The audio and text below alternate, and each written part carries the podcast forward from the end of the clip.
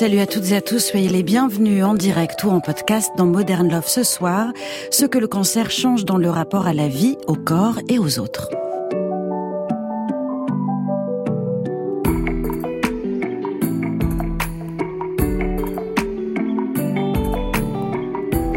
Cancer du sein, on connaît les chiffres froids et cruels. 54 000 nouveaux cas chaque année, dont 10% touchent des femmes de moins de 40 ans. Du cancer du sein, on connaît les campagnes de sensibilisation, utiles, forcément utiles, mais qui frôlent parfois l'overdose de roses et même l'érotisation du cancer.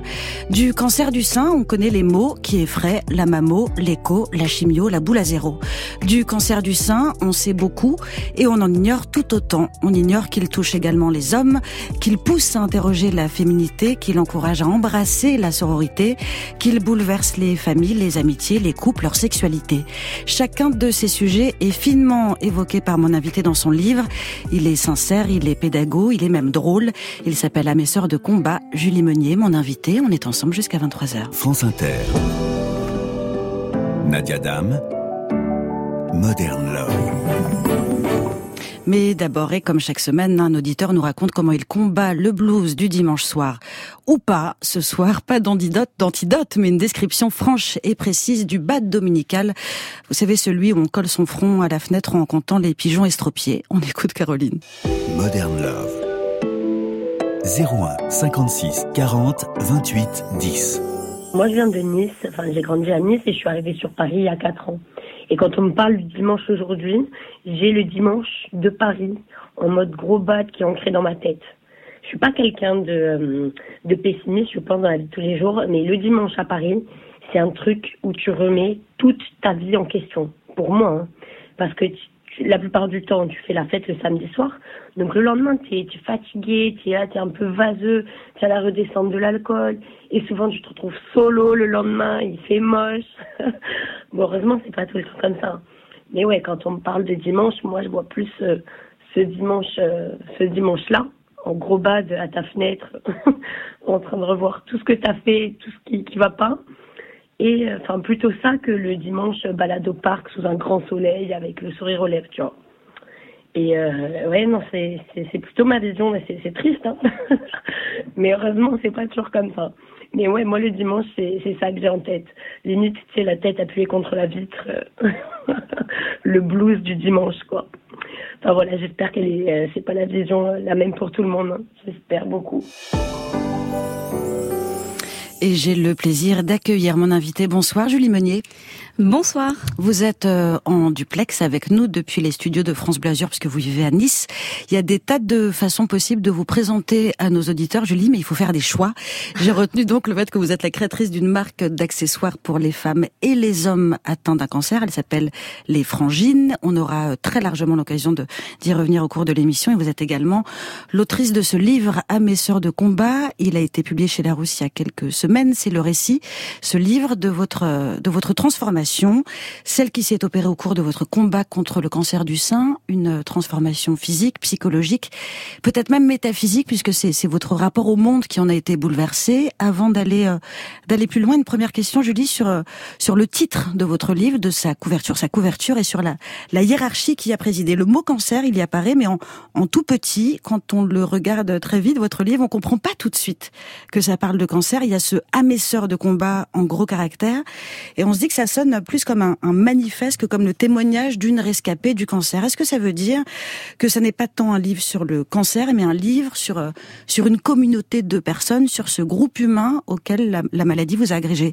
à des femmes, donc vos sœurs Alors oui, tout à fait. C'est exactement ça. En fait, euh, j'ai écrit ce livre qui pour moi était un recueil de conseils euh, pour les personnes, donc les femmes, mais aussi les accompagnants, les médecins, les infirmières,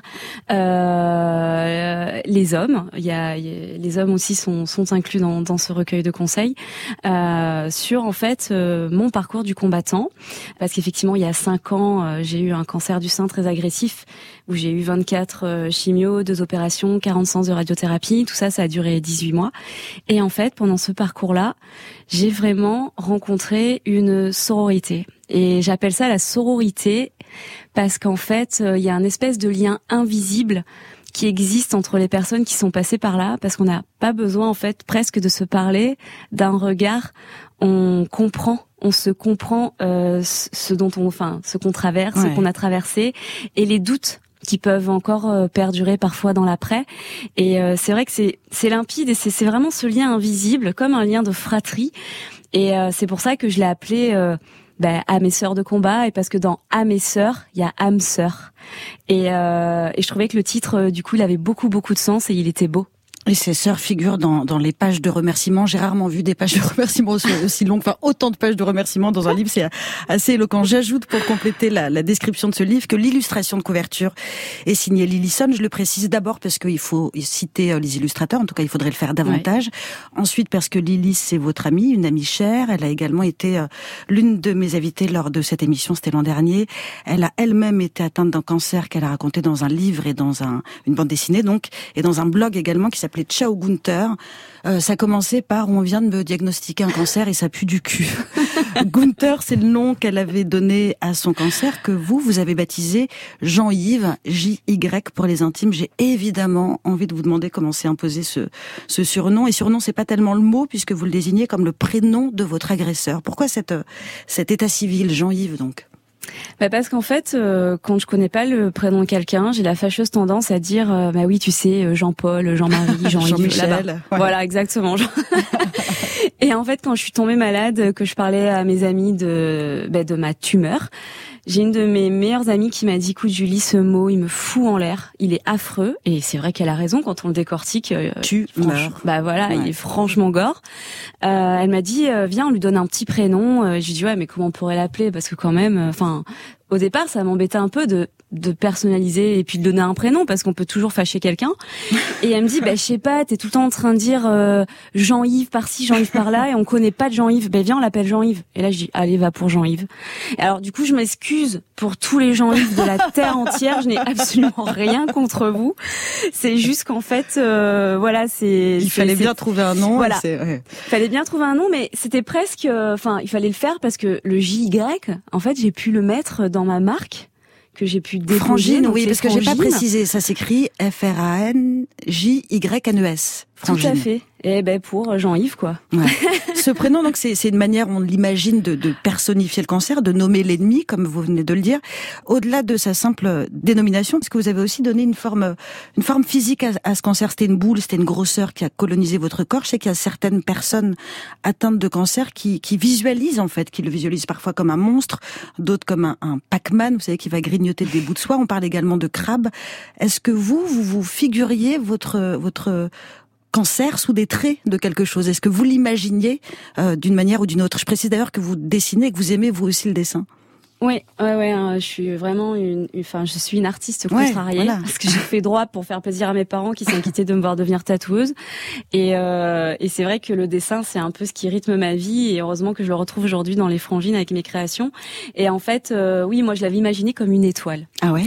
Ouais, alors euh, parce que c'est vrai qu'un cancer, ça, ça a la forme, euh, en fait, ça a des ramifications. C'est comme ça qu'on le, on, le voit assez rapidement en fait lors de mammographie ou d'échographie que c'est un truc euh, qui, comme dirait Lillison, pue du cul.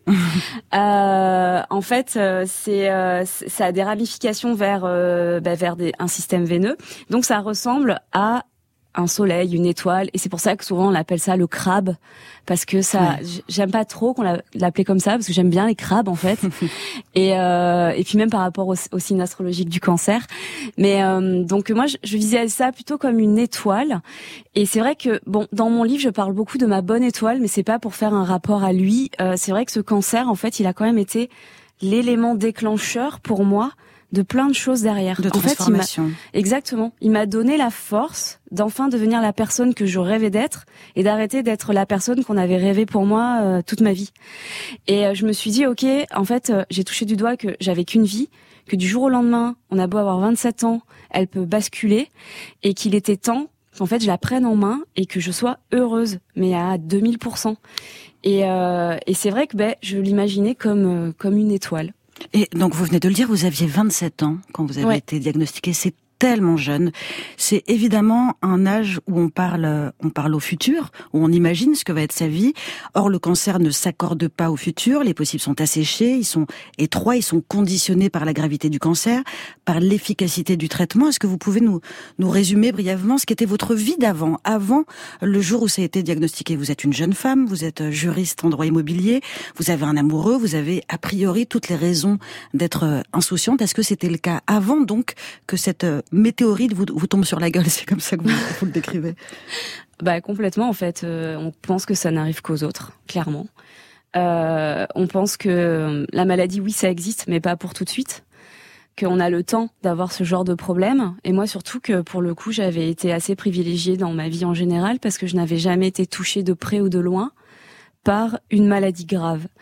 Donc j'étais le premier cancer de ma famille, la première grosse maladie longue comme ça, euh, dont on voit les stigmates pendant si longtemps. Et euh, bah, ça a été clairement, comme vous venez de le dire et je le dis dans le livre, la, météorite qui m'est tombée dessus. En fait, j'avais plus de chances de gagner au loto.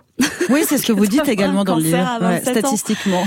Surtout qu'il est, enfin, il n'est pas génétique. Euh, enfin, j'avais pas de, j'ai pas d'antécédents. Il sort de nulle part en fait. C'est ce que vous écrivez aussi. Il sort de nulle part. Vous l'apprenez quasiment par hasard parce que c'est au détour d'une, d'une, d'un examen que vous faites en début d'année parce que vous avez une maman qui vous dit chaque année il faut faire ton frottis, il faut faire ton petit examen, etc. C'est votre mère aussi qui vous pousse à refaire, à rappeler, enfin à insister pour avoir des, des résultats et, et un rendez-vous euh, pour pouvoir faire une mammographie. Donc en fait, vous le découvrez quasiment par hasard parce que de fait, à 27 ans, oui, on va pas faire sa mammographie euh, tous les ans comme on le fait à un âge plus avancé, quoi. Ah mais non, et puis surtout que les campagnes de prévention, elles, elles ne sont pas du tout destinées en fait quand on a 27 ans. C'est entre 50 et 75 ans. Donc on se dit ok, avant 50 on n'est pas concerné, et après 75, bon bah c'est pas très grave. Je trouve que c'est un peu dur des fois. Après c'est important de, c'est important ces campagnes de prévention, mais il faut les faire peut-être un peu plus inclusives et euh, pour qu'elles puissent s'adresser euh, à tout le monde. Aujourd'hui, et, et aussi aux hommes, mais ça on, on y reviendra. Et aussi aux hommes, on y reviendra parce que eux aussi sont concernés. Ils le savent, certains le savent même pas en fait. Bien sûr. Et du coup c'est des cancers diagnostiqués trop tard parce qu'ils se sont dit oh bah je me suis froissé un muscle. Et donc c'est vrai que bah, moi ma mère pour le coup elle m'a donné la vie, elle m'a sauvé la vie. Ouais, c'est ce que vous dites. Parce que quand euh, bah, quand il m'est sorti, enfin quand j'ai senti cette boule, euh, je lui ai fait toucher et elle a eu une réaction épidermique. Elle s'est figée. Ah ouais complètement. Comme si elle avait touché euh, l'épine d'une rose, elle a fait un bond en arrière. Et elle m'a dit mais ça te fait mal? Je lui dis non, ça me fait pas mal. Elle me dit en plus ça te fait pas mal, j'aime pas ça du tout. Retourne voir le docteur. Et en fait, comme j'avais une vie euh, vraiment euh, bien remplie dans ma vie de juriste, c'est vrai que bon, ben, je procrastinais un peu. Et elle m'appelait tous les jours, mais tous les jours, elle m'a téléphoné jusqu'à ce que je que je cède, que je dise c'est bon, j'ai repris rendez-vous. Et, euh, et, heureusement, parce qu'en fait, euh, le, le, cancer, il prenait un centimètre par semaine. Et vous aviez, ouais, vous venez de le dire, une vie très mouvementée. Vous apprenez que vous avez un cancer quasiment euh, entre deux avions. Il y a quelque chose qui m'a troublé dans le livre, c'est que vous passez très vite en fait sur les circonstances, sur la façon dont vous l'avez appris, dont on vous a dit vous avez un cancer, alors que vous développez beaucoup plus longuement la façon dont vous vous l'avez annoncé à vos proches, à votre mère, à vos copines, à vos collègues. Je trouve que c'est troublant parce qu'en fait, on a l'impression que vous, vous voulez pas leur faire de la peine et que la, la future patiente, la future soignée que vous êtes, eh ben, elle se précipite d'abord au chevet des autres. Ben parce qu'en fait, en vrai, c'est vachement égoïste, je pense, de réagir comme ça parce que parce qu'on veut pas faire de la peine aux autres, mais c'est pour soi au départ. Ouais. C'est quand quelqu'un s'en va, le plus dur c'est pour ceux qui restent. Et du coup, on a tendance à prendre vachement soin des autres euh, parce que peut-être finalement, on n'a pas envie qu'il leur arrive du mal. Et ça, c'est quelque chose que je fais depuis toute petite. C'est vrai que je prends soin des autres avant de prendre soin de moi-même. Par contre, le cancer, il m'a remis à l'heure par rapport à ça. Il m'a fait comprendre. Vous que a remis à l'heure. C'est intéressant ah oui. comme Complètement. Bah, parce qu'en fait, je me suis rendu compte que pour pouvoir aider les autres et pour pouvoir être bien avec les autres, bah, il fallait d'abord que moi, je prenne soin de moi, que je sois bien avec moi-même et que j'avais peut-être des choses aussi à régler avant. Et ça, après, c'est de par mon enfance. Ça, j'en parle pas dans le livre parce qu'on arrive bien, bien plus tard, en Ouais. fait, dans l'histoire. Et sinon, il aurait fait, déjà qu'il fait 300 pages pages pratiquement. Il aurait fallu qu'il en fasse 500. Donc euh, c'est vrai que c'est de par mon éducation et mon enfance qui a fait que ben, je suis comme ça.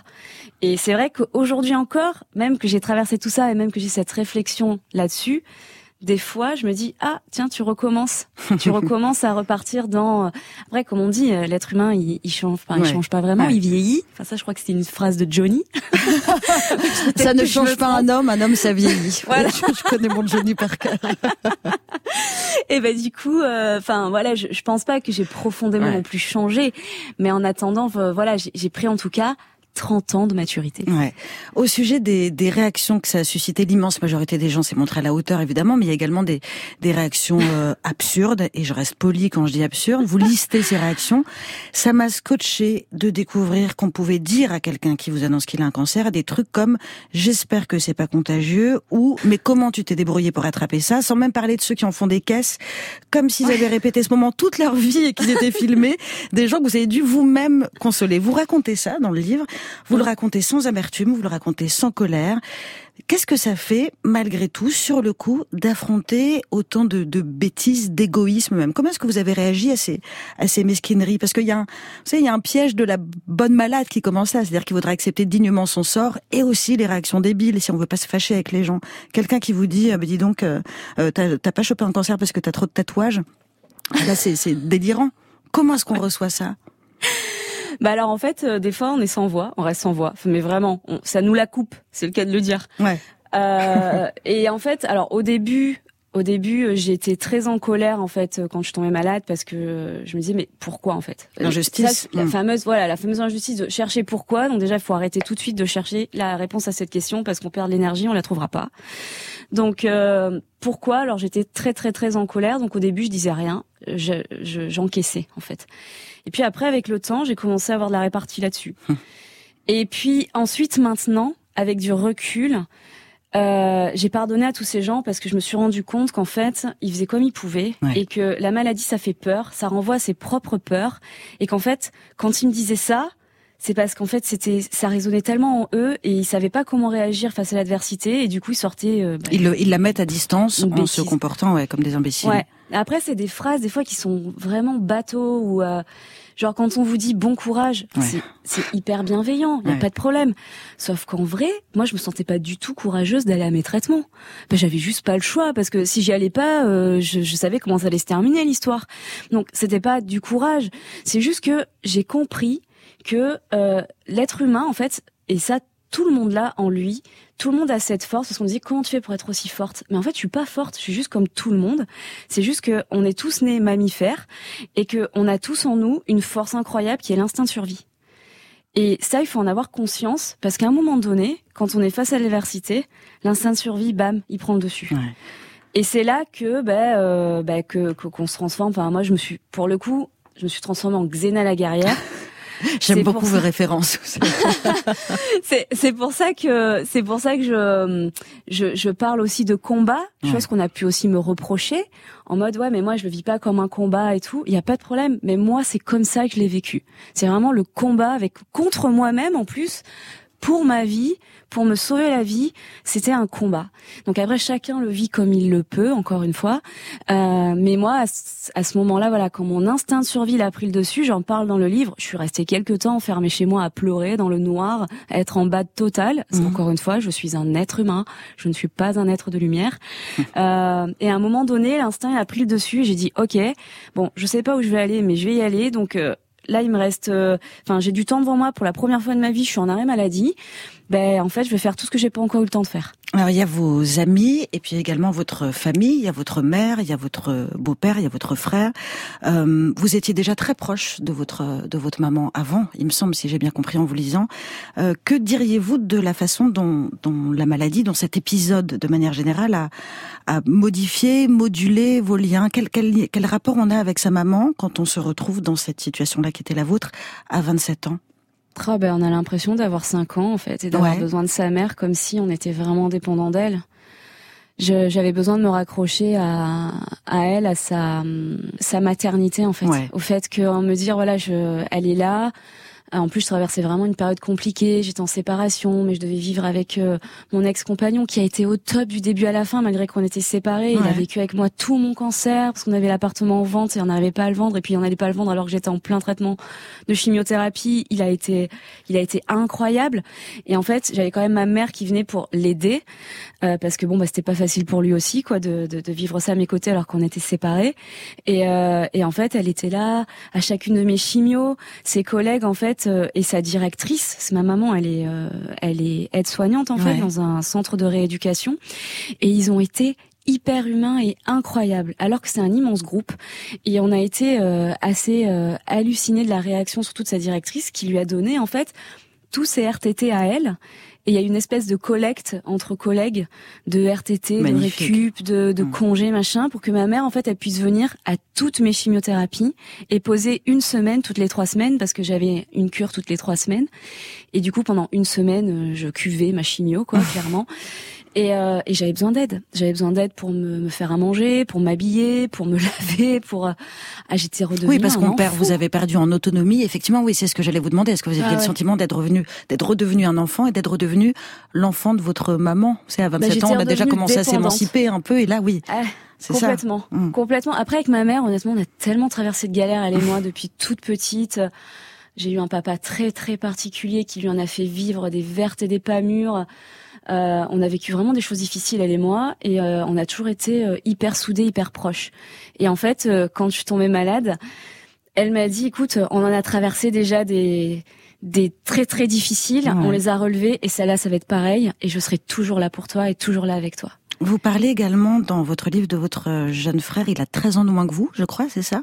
Ouais. Et il me semble qu'il a toujours refusé, euh, là aussi si j'ai bien compris, hein, qu'il a refusé que vous parliez ensemble de votre cancer. Il était adolescent à l'époque, c'est une période ô combien particulière avec le recul. Comment est-ce que vous expliquez ça, le fait que lui aussi il ait eu besoin de mettre euh, votre maladie à distance?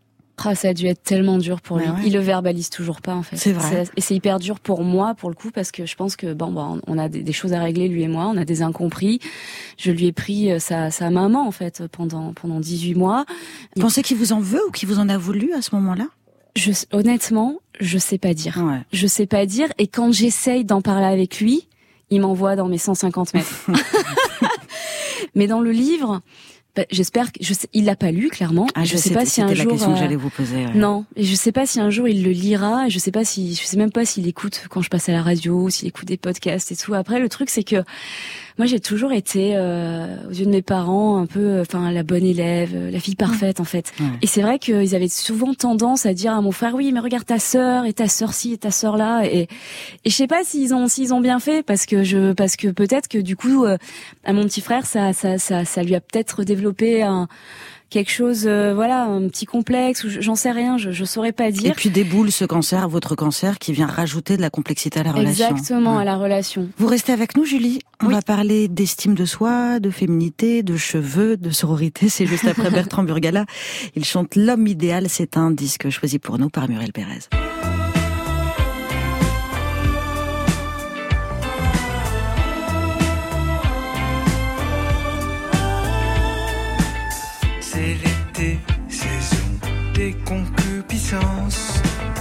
Le soleil te réchauffe l'essence. Des tentations bronzées te font l'enfer. Moi seul, je regarde la mer. Oui, car l'homme idéal, c'est moi. Encore faut-il trouver quelqu'un qui me mérite. L'homme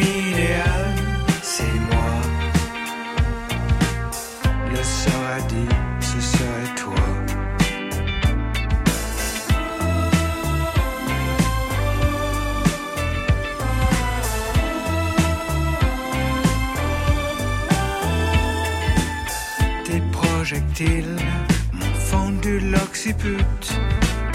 Des choses qui arrivent dans les disputes. Mais les disputes, ce n'est pas cher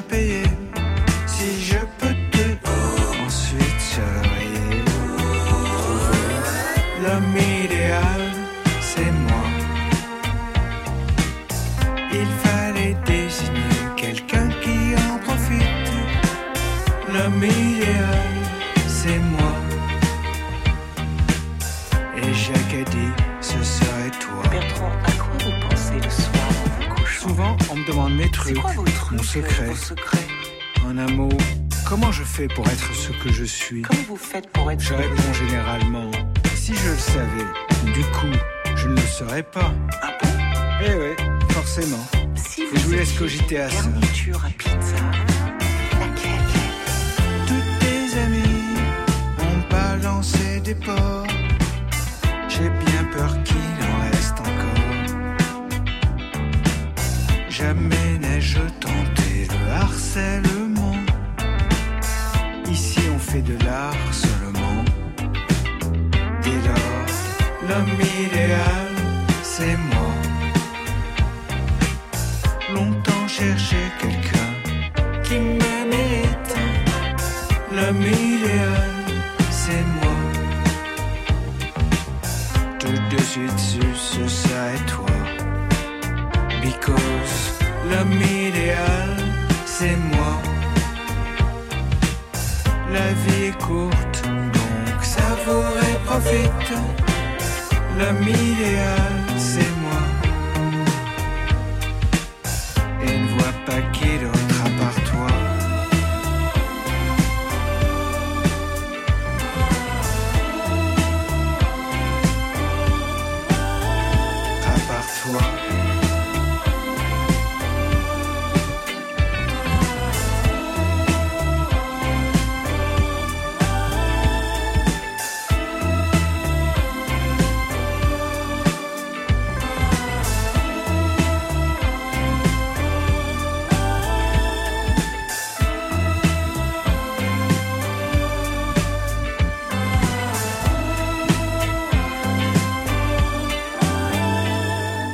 Modern Love toujours en compagnie de Xena Laguerrière, plus connue sous le nom de Julie Meunier.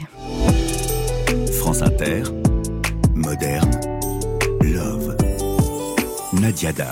Julie, je rappelle que vous êtes l'autrice de mes sœurs de combat, comment le cancer m'a transformée. Cette euh, transformation, elle est d'abord, on a commencé à en parler un petit peu au début de l'émission, elle est d'abord évidemment physique. Vous avez subi un protocole euh, très lourd, des chimiothérapies, de la radiothérapie, de l'hormonothérapie, des actes euh, médicaux qui sont très invasifs, avec des effets secondaires qui vont évidemment vous affaiblir.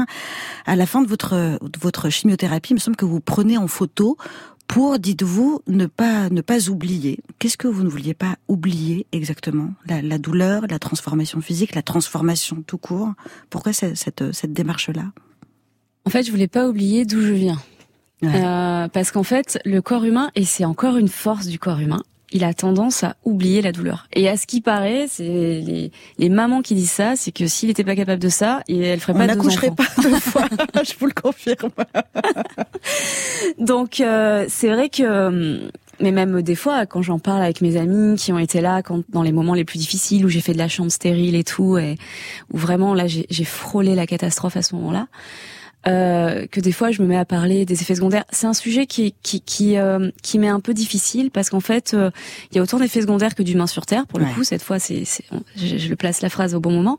Euh, mais mais en fait j'ai eu une période où vraiment les effets secondaires ils, ils, ils étaient très très violents. C'était costaud hein, ce que vous décrivez. Hein. Ouais. Et en fait, des fois quand j'en parle, enfin, je, quand j'en parle avec mes amis ou ma famille ou à quelqu'un euh, que, que, que je connais, pas que je connais pas, mais que je connais, j'ai parfois tendance à minimiser, mais c'est pas, je fais pas exprès, c'est parce que vraiment j'ai oublié la douleur à ce jour. Ouais. Je me souviens qu'à la fin de mes chimios, je m'étais, je disais à, à, ma mère en pleurant, je disais mais si je récidive, si je dois rempiler, j'y arriverai jamais, c'est mort, je pourrais pas quoi. Et en fait aujourd'hui, si on me dit Julie, bah il faut repartir au combat, bah ok, je reprends les armes sans problème.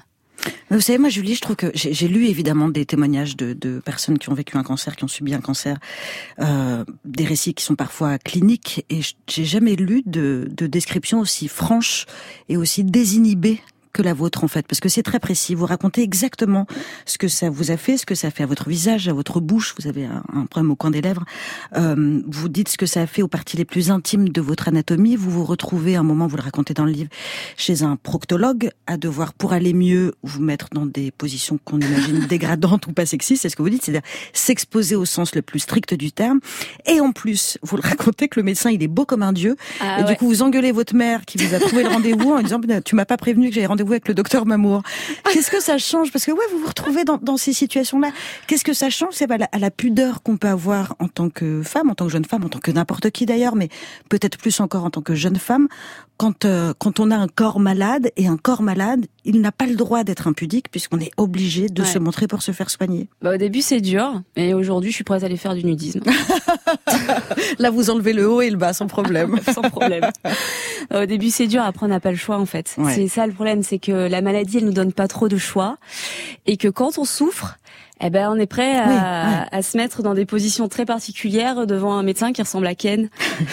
euh, ah oui, c'était vraiment ça. C'était un souvenir avec ma mère. Des fois, on en parle, on en rit, quoi. Mais à l'époque, qu'est-ce que je souffrais, en fait. Mais euh, vraiment, c'était. euh, Enfin, on n'a pas le choix. Alors Julie, une très importante partie de votre livre est consacrée à vos cheveux et à leur perte et pour cause. L'une des premières questions que vous avez posées euh, au médecin à l'annonce de ce cancer, c'est est-ce que je vais perdre mes cheveux? Et vous ajoutez aussi que la plupart de vos sœurs de combat ont eu la même réaction. Comment Ouais. est-ce que vous expliquez ce, ce réflexe? Ben, honnêtement, euh, je pense que, ben, comme d'habitude, on va parler d'injonction, on va Mhm. parler de, de, de féminité, on va parler et surtout d'identité en fait, parce que les cheveux, au-delà de la féminité finalement ou de la masculinité, ça, ça fait partie de votre identité. C'est un en vrai. marqueur, ouais. Complètement. Quand on n'a plus de cheveux, plus de cils et plus de sourcils, On se ressemble Voilà. tous. voilà. Un Ouais. homme, une femme, qu'on ait 15 ans ou 80 ans, on, on se ressemble tous. Voilà. Et tous nos attributs qui font notre identité, les cheveux, la forme des sourcils, la couleur des sourcils, la longueur des cils, tout ça, ils ont disparu. Vous disiez c'est c'est un marqueur de, de féminité, mais c'est pas vous qui l'avez décidé, ni moi. C'est que c'est comme ça que se, se construisent les imaginaires. Vous dites d'ailleurs que ado, on vous désignait en disant c'est la petite blonde à cheveux longs et à gros seins. Ouais. Donc ça veut bien Ouais, dire ouais. que ouais. Tout à fait. C'était c'est comme ça qu'on me désignait Ouais. quand j'étais au collège et au lycée. Et euh, et c'est vrai que et puis même on peut partir plus loin que ça. Euh, On peut partir de Disney si vous voulez quoi. Bien Tous sûr. les Disney, tous les, cheveux princesses, elles ont les euh. cheveux longs. euh, elles mettent des robes. Les garçons, ils ont des épées, ils ont les cheveux courts. Enfin voilà. Donc les injonctions, elles partent de là. Notre éducation, elle commence à ce moment-là. Et euh, et c'est juste que dans ce marasme, j'ai compris que tout ça, ça pouvait être déconstruit. Ouais, alors c'est à cette période donc que vous avez eu l'idée de cette marque qui s'appelle les frangines. Ce sont des accessoires, il y a des turbans, il y a plein de choses, il y a du bandana.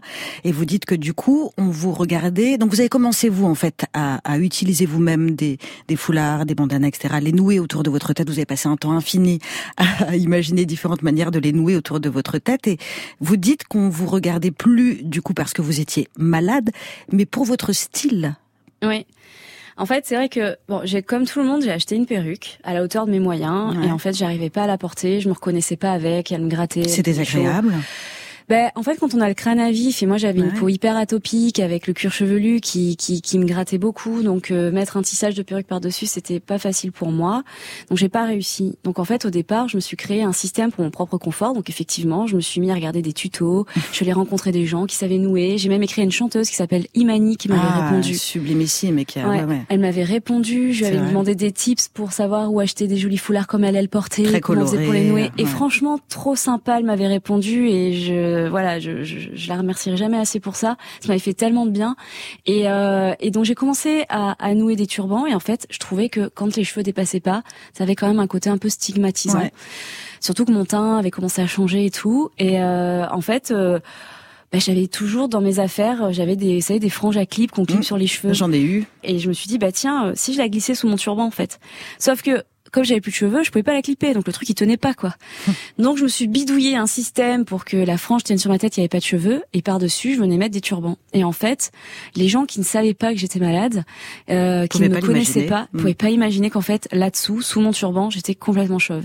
Et on me complimentait tout le temps dans la rue sur mon style. J'avais des compliments sans arrêt, et franchement, quand on a plus de cheveux, plus de cils et plus de sourcils, d'avoir des compliments comme ça Sur l'estime de soi. Vous parlez Ah, d'estime de soi dans le livre. Ouais. Complètement, ça fait du bien parce qu'on se dit ouais c'est cool. En fait, il a pas remarqué, elle a pas remarqué que qu'en fait euh, je suis malade et que je suis complètement chauve. et Juste il m'a complimenté parce que j'ai un big nœud sur la tête et euh, et ça fait du bien parce que ben ben grâce à ça en fait j'ai vachement moins euh, mal vécu euh, la perte de mes cheveux. Vous évoquez, Julie Meunier, dans votre euh, livre, un sujet qui est, qui est peu évoqué, qui est un, tabou dans le tabou, c'est comment la, la sexualité peut être affectée par la maladie, à commencer par ce que, ce que provoquent les effets secondaires dont on a parlé. Je me permets de vous demander d'en dire plus parce que vous le faites dans le livre.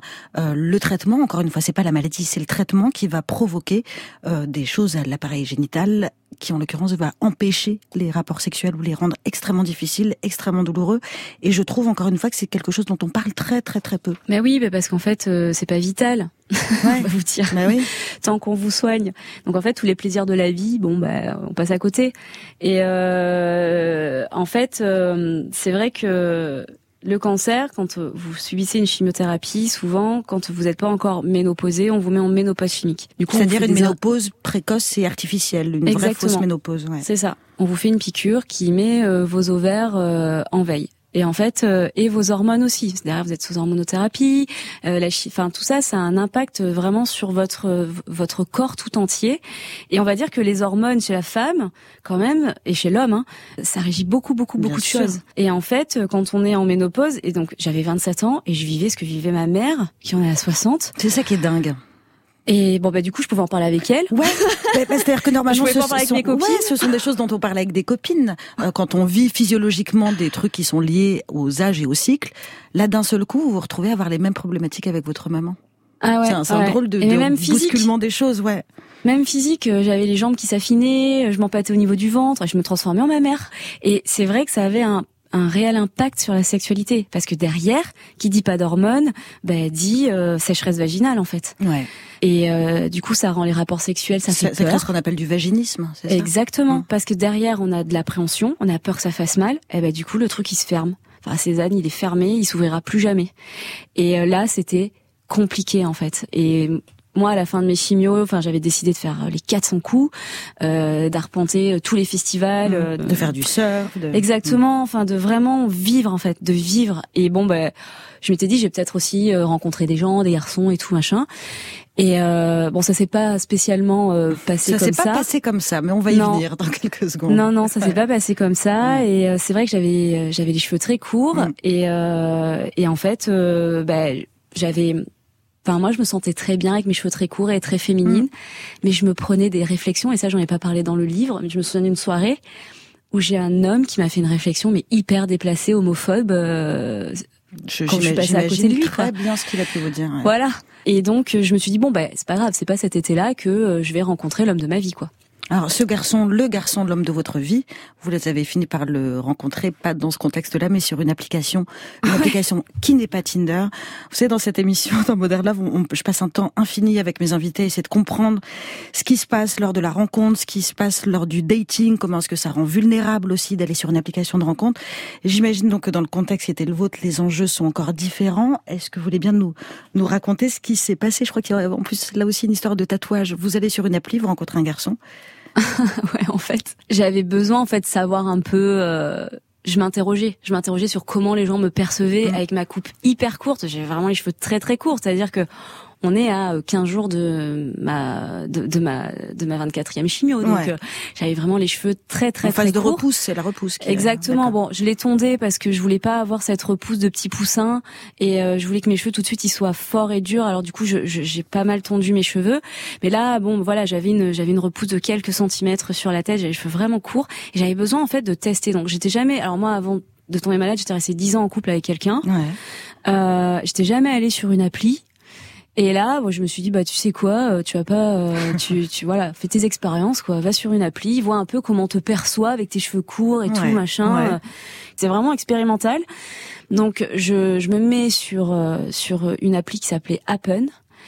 Et, euh, et en fait, c'est horrible parce que c'est un truc, c'est un supermarché. On scrolle, on scrolle sur des ouais. gens qu'on a croisés toute la Mm. journée et tout. Oui, c'est ça. C'est que des gens que vous avez euh, dont vous avez Ouais, croisé la route. Soi-disant, croiser les, la les route. dernières 24 heures. Oui. Voilà, exactement. Donc ce qui se passe, c'est que je, je vais du coup récupérer mon petit frère pour partir en surf camp. Et j'avais cette appli qui était euh, qui était sur mon téléphone. Et j'étais euh, avec ma mère et je voulais aller à un festival euh, qui s'appelle le Midi Festival euh, Mhm. dans, dans dans le sud de la France à hier.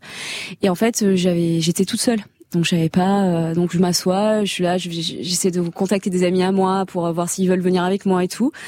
Et, euh, et du coup, je me mets sur Appen et je regarde et je scrolle un peu euh, qui, qui j'ai croisé dans la journée en venant euh, à hier les Palmiers.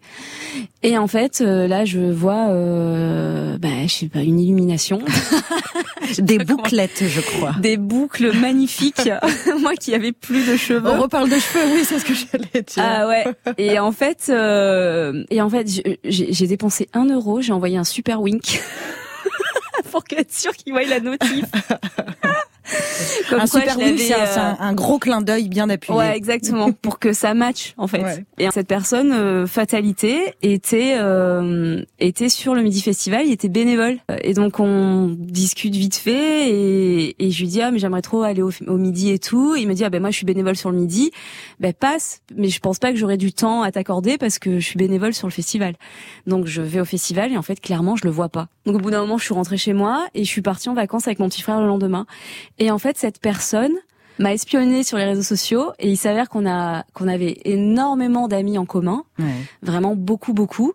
Et c'est marrant la vie comme quoi eh ben, les rencontres elles doivent se faire à un moment donné ou pas parce que bah, parce que bah, dix ans auparavant j'ai dû le croiser 150 fois ce mec et je l'avais jamais vu mais parce que j'étais en couple et que je regardais pas à côté Est-ce que c'était pas le moment? Ouais. Et en fait euh, il est kiné. Donc euh, on va dire que Un soignant, donc. voilà, c'est un soignant. Et donc euh, mon histoire, ça l'a, ça l'a vachement touché et tout. Et quand je suis rentrée de vacances, il m'a dit Est-ce que tu accepterais de venir manger avec moi? Et je lui ai dit oui. Et en fait, bah, on s'est plus jamais quitté et c'est devenu mon mari. et si on m'avait dit, si on m'avait Eh dit ouais. ça euh, quand je tombée malade, que euh, que quelques années après, je serais mariée. Et je, enfin, j'aurais dit mais ouais d'accord, enfin n'importe quoi, j'aurais pas cru. Mais comme quoi la vie, elle est capable du pire comme du meilleur. Mhm. Euh, c'est comme ça, c'est la vie. C'est un ascenseur émotionnel euh, H24.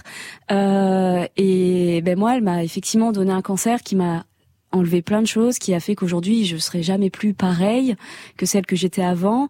Aujourd'hui, je sais pas si un jour je pourrais euh, être maman ou pas. Euh, Je précise que vous avez fait congeler vos ovocytes. Hein. Ouais, j'ai Mm. fait congé des ovocytes. Après, je, après, faut pas dire Fontaine, je n'aurais pas de ton eau. Mm. J'aimerais ne pas en avoir besoin. Euh, avec mon mari, bon, on, lui et moi, on est ok là-dessus. On s'est dit que si ça a marché, ben, c'est qu'on devait être parents. Et si ça marchait pas, c'est qu'on devait pas l'être. On est ok avec ça. Et en fait, quand j'ai rencontré Anthony, pour euh, revenir sur l'aspect euh, voilà sexualité, c'est que je savais que j'avais rencontré l'homme de ma vie en Ouais. fait. Et en fait, euh, ça a été un carcan au début pour lui comme pour moi, quoi. Mm. C'était des rapports sexuels chaotiques. euh, moi, j'ai appelé ma mère en pleurant. euh, et je me disais, mais le mec va se barrer, en fait. et c'est trop triste. Mais en fait, non, pas du tout. Euh, pas du tout. Il était attaché à autre chose que ça par rapport à moi. Et je pense qu'il y a plein d'hommes qui c'est dans le cas aussi. Et c'est pour ça faut faut faut, faut garder confiance aussi là-dessus. Tous les hommes ne sont pas des goujats. et, euh, et donc euh, donc non, il est pas parti et pas du tout. Et on a traversé tout ça ensemble. Et euh, après, lui, c'est un soignant. Et donc c'est vrai que ouais, il a cet aspect très kiné aussi de rééducation. Ouais. Et, euh, et et au final, bon ben voilà, euh, ça ça a mis du temps, ça a mis des années euh, à rentrer dans l'ordre. Et aujourd'hui, on commence à voir un peu le bout du tunnel depuis que j'ai arrêté l'hormonothérapie. Mais euh, voilà, c'est c'est c'est ça a été de longue haleine, mais bon, bah, on a gardé confiance et enfin surtout moi, j'ai vraiment gardé confiance en ce que la vie m'a apporté derrière tout ça et en regardant toujours plus loin que la difficulté et en me servant la difficulté pour en faire autre chose en fait. Ça, ça a toujours été mon moteur.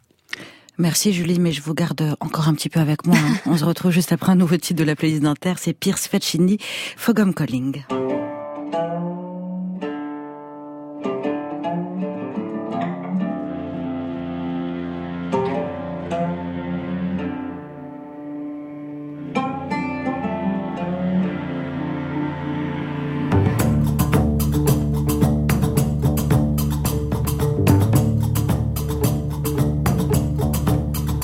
Fog on calling, thought I spied a ship at the harbor gate.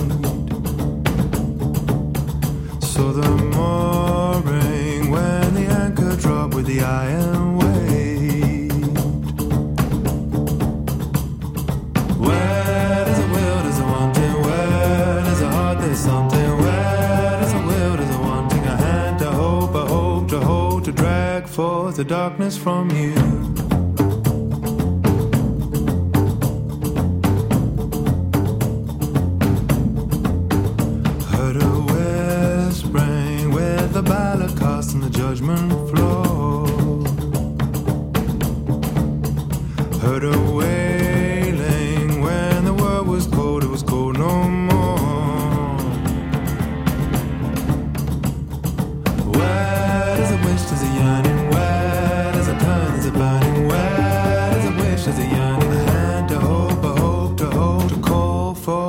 Darkness from you.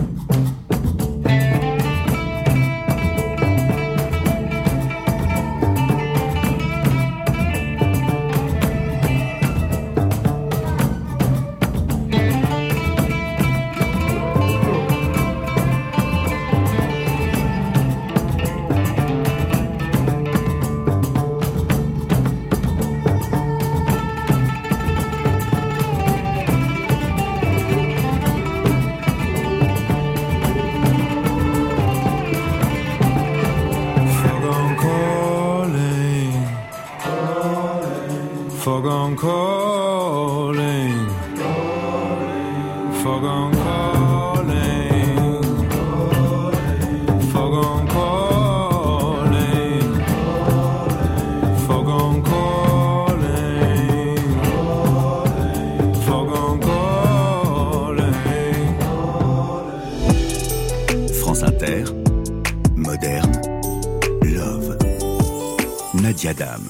il est l'heure de décacheter la lettre d'amour d'une personnalité à une œuvre qui parle d'amour. Ce soir, l'écrivain Jean-Christophe Ruffin nous parle d'un livre pour lequel j'ai moi aussi une grande tendresse et dont je vous livre une brève citation.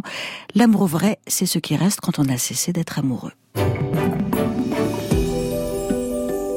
Je partage ce soir avec vous un coup de cœur, très ancien d'ailleurs, mais permanent, pour un livre que j'aime beaucoup, un roman euh, qui s'appelle euh, La mandoline du capitaine Corelli, qui a été écrit par un, un écrivain anglais, mais qui a un nom français, qui s'appelle Louis de Bernière. Pourquoi un livre d'amour? Parce que c'est alors c'est un livre qui se passe en, en Grèce. Ça commence euh, au moment de la guerre, de la deuxième guerre mondiale. Ça traverse toutes les époques. C'est un roman d'amour parce que c'est une c'est une histoire qui commence mal, si je puis dire, puisque une histoire qui commence en, dans la Grèce euh, occupée avec euh, un personnage féminin qui s'appelle Pélagia, qui est une femme euh, très, on peut dire, rude. Elle vit dans cette île de Céphalonie, une petite île grecque qui est au départ très tranquille. Et elle rencontre, un peu contre son gré, l'occupant, l'occupant italien, parce que les Italiens ont occupé cette île pendant la guerre. Et le personnage de l'occupant, euh, qu'au départ elle déteste, et puis qu'elle va finir par aimer follement, euh, c'est un musicien, en fait, qui joue de la mandoline, mais qui est à cette époque-là militaire. C'est une histoire d'un d'un amour qui n'était pas inscrit du tout dans, dans le destin. Au départ, elle est amoureuse plutôt d'un d'un jeune grec qui lui va très mal tourner. C'est un très très beau livre et qui a pour moi le grand le charme d'un livre qui est à la fois très intime, très fin dans sa psychologie, puis en même temps qui, qui fait traverser des mondes et qui et qui montre que euh, d'abord l'amour c'est quelque chose qui dure puisque il commence euh, il s'étale au fond sur sur 50 ans pratiquement Euh, et puis surtout qu'il est capable de de traverser euh, des destins opposés, euh, voire ennemis d'ailleurs, et de, et de construire des ponts entre les êtres.